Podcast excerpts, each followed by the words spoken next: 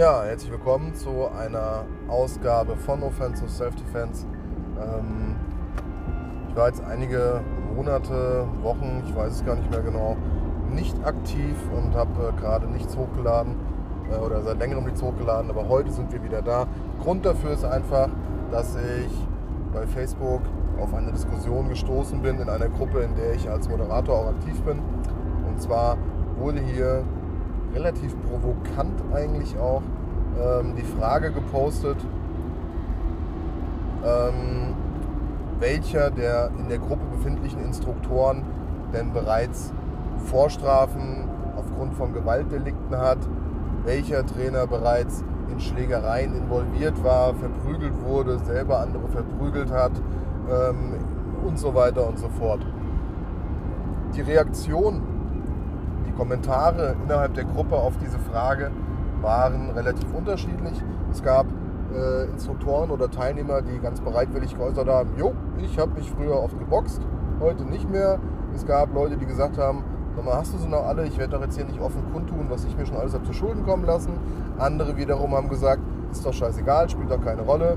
Äh, ein guter Trainer muss nicht zwangsläufig sich auch schon geprügelt haben ich habe mich dem Ganzen etwas enthalten. Ähm, Leute, die bei mir trainieren und viele, die mich kennen, kennen meinen Werdegang, kennen meinen Background und wissen, was für ein Leben ich gelebt habe und was für ein Leben ich lebe. Aber ich sage auch ganz offen, ein guter Trainer muss nicht zwangsläufig sich schon mal geprügelt haben. Es macht ihn natürlich authentischer, wenn er weiß, wovon er spricht. Aber ein guter Trainer muss sich nicht geprügelt haben.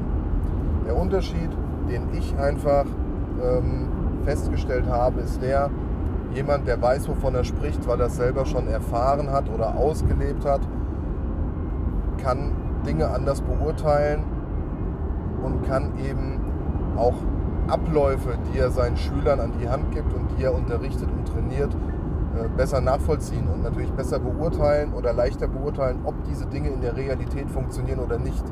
Denn hier ist einfach wieder der klassische Fehler, dass man davon ausgeht, Täter X schlägt so und so zu und ich mache dann dies und das. Das ist aber leider nicht die Realität, sondern das ist das, was man im Dojo eben hat.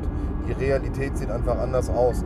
Realität startet in den sel seltensten Fällen in der klassischen Boxerhaltung, wo beide die Fäuste oben haben und man sagt, so jetzt geht's los. Sondern die Realität sieht anders aus. Die Realität sieht einfach so aus, dass ich als Täter mein vermeintliches Opfer in ein Gespräch verwickel. Das Gespräch schaukelt sich hoch und irgendwann entscheide ich mich dazu zuzuschlagen. Und dann schlage ich zu. Und dann bricht der Kampf aus. Entweder mein äh, vermeintliches Opfer steckt das weg oder eben nicht.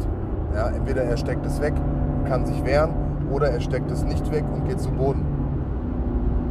Das ist die Realität. Die Realität ist nicht das, was man äh, irgendwie im Dojo trainiert. Und diese Realität kann ich natürlich nur dann meinen Schülern weitergeben, wenn ich sie a selbst erfahren habe, selbst erlebt habe oder aber b einen Trainer hatte, der das eben schon erlebt hat und mir als Schüler weitergegeben hat, sodass ich es dann als Trainer wiederum weiter vermitteln kann. Also irgendwo in dieser Trainerkette sollte mal einer sein, der das erlernte oder der das Ganze erlebt hat. Ja, ähm, Lee Morrison hat mal zu mir gesagt, wenn ich schwimmen lernen will, gehe ich zu jemandem, der schon mal geschwommen ist. Wenn ich kämpfen lernen will, gehe ich zu jemandem, der schon mal gekämpft hat. Wenn ich das Ganze immer nur in der Theorie erlebt habe oder in, ähm, ja, in, in fairen Sparrings, dann ist das nicht die Realität. Und den Anspruch, den ich eben habe ähm, und den auch andere Trainer im Bereich Selbstschutz oder Selbstverteidigung haben sollten, ist es, mit ihrem Training ihre Schüler möglichst nah an die Realität heranzuführen. Wir werden niemals diese Lücke zwischen Dojo und Realität komplett schließen können, aber wir können versuchen, soweit es geht, diese Lücke dicht zu machen. Und hierzu gehört einfach ein realitätsnahes Training. Die Realität kann ich mir aber nicht zwingend anlesen, sondern ich brauche in meiner Kette äh, von Personen, von denen ich lerne, irgendwo ein, der authentisch ist, der das Ganze bereits erlebt hat. Deswegen sage ich, es ist nicht zwingend notwendig, dass ein Trainer sich schon mal geprügelt haben muss oder Gewalt erfahren haben muss, aber in der Trainerkette sollte irgendwo einer sein, der es erlebt hat und der das auch seine Erfahrungen und seine Erlebnisse dort dementsprechend weitergibt oder weitergegeben hat. Das war's für heute, relativ kurz. Viel Spaß, bis zum nächsten Mal. Ciao.